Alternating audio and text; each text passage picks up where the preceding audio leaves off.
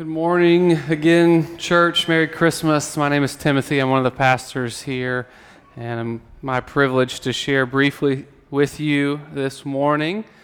Before we dive into the text, I just have a question. Did anyone get any presents this morning? Anyone? Awesome. I see a few hands. Great. Cool stuff, I'm sure. I know for me, I got a really special gift this past summer. I got a gift for my birthday. I got some new golf clubs.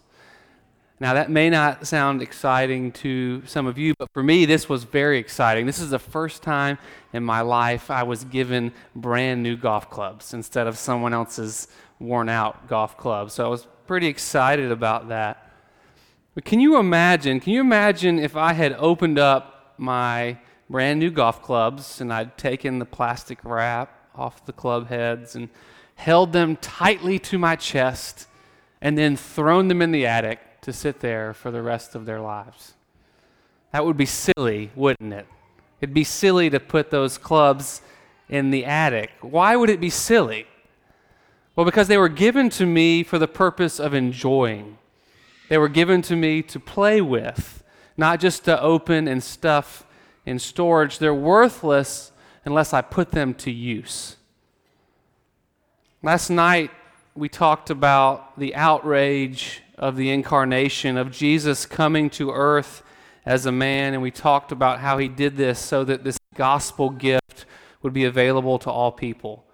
And so this morning, I just want to spend a little bit of time looking at how we, the recipients, are to open and enjoy this gift that Christ has purchased for us, how we are to put it to use, if you will. So, how do we unwrap and enjoy this gift? I think we find some very important clues in the bookends of Scripture, in the beginning and end. Let's look first at Genesis 3, starting in verse 8. It says, And they, Adam and Eve, heard the sound of the Lord God walking in the garden in the cool of the day. And the man and his wife hid themselves from the presence of the Lord God among the trees of the garden. But the Lord called to the man and said, Where are you? Now, I know I'm reading a little bit between the lines, but I think it's safe to say that what we see here is that it was God's design to dwell with his creation. It was normal for Adam and Eve to go on walks with God throughout the garden. So normal that God was alarmed when he couldn't find Adam and Eve for their afternoon walk. Now look with me at the other bookend, the book of Revelation.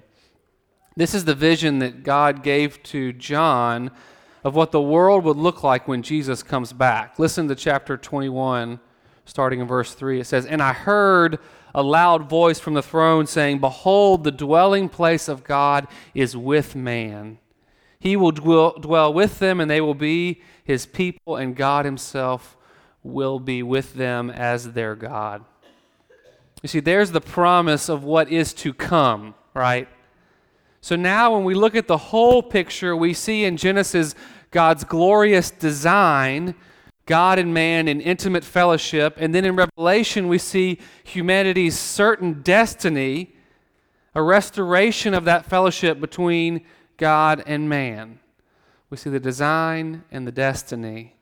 But what about all this space in between? That which is our present reality. The space that looks very different from both the design and the destiny. This space that's marked by broken relationship because of sin. And, brothers and sisters, it is because of the harsh reality of that space that motivated the giving of the gift of Christmas. This is why Jesus came. This is why God gave us his Son. What we will soon see is that by unwrapping and enjoying this gift of God's Son, we get a fresh reminder of both the design seen in Genesis as well as a foretaste of the destiny that is to come in Revelation.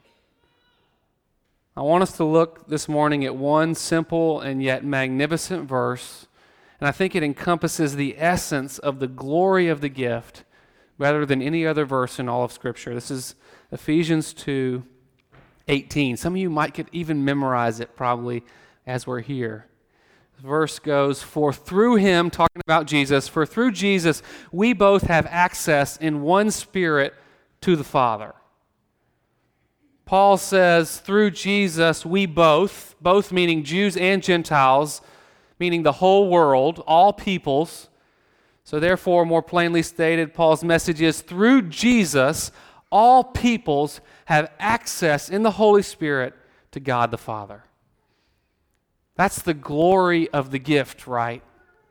Jesus comes as Emmanuel, God with us, for the purpose of ushering in Emmanuel. The glorious gift is access through Jesus for all people to God Himself. What a gift! What a beautiful gift. Which begs the question, though, if this gift is so wonderful, how come we don't intuitively unwrap and enjoy it all the time? I think the reason that we often don't unwrap and enjoy this gift is because we get distracted by lesser gifts. Amen? My kids opened up some presents this morning, some presents that they've been waiting for for a really long time. And over the past few weeks, society, media has been telling them that these presents are going to make them happy that joy is found underneath the Christmas tree. But I keep telling my kids that they're being lied to, that there's nothing under that tree that will truly make them happy. And yet, it's so easy to believe that lie, isn't it? That a new toy, or a new job, or a spouse, or a child, or a healthy 401k, the AB honor roll, you name it, will make you happy. And so, in our pursuit of these lesser gifts, we forget about the greatest gift of all. We lose sight of the glory of the Christmas gift. And so, brothers and sisters, this Christmas morning, in light of this reality of the lure of the lesser gifts, I want to leave you with a simple yet often untried challenge. Very simple enjoy the gift. I want you to enjoy the gift this Christmas morning. Take advantage of the access that has been so graciously offered to you. You know something? If President Obama gave me his phone number, you know what I would do? I'd call him. I would call. I don't know about Trump, but if I had Obama's phone number, I would call him. Like, see if he wanted to hang out, maybe play some golf, shoot some hoops. I would take advantage of this incredible gift that I've been given access to the President of the United States of America. Brothers and sisters, you have been given the greatest gift of all access to the God of the universe. So I invite you to unwrap and enjoy that gift. Commune with God through prayer, meet Him in His Word, join Him for dinner here at the Lord's Supper and spend some time laughing and carrying on with his family, the church. And all the while, as we do this, we expectantly wait for the day when once again we can see him face to face. Amen. Brothers and sisters, you have access. Don't waste it. Instead, today and every day, seek to enjoy this glorious gift to the fullest. Amen. Let's pray. Father, we give you thanks that you have given us access to you through Christ, that through the birth, the life, and death of your Son Jesus, we now have access to you, the Father, and we can enjoy fellowship with you. God, I pray that we would enjoy and unwrap that precious gift today and every day. Let us not lose sight of the incredible and glorious gift that you have given to us. God, I pray that for myself and each person here. I pray these things in Jesus' name. Amen.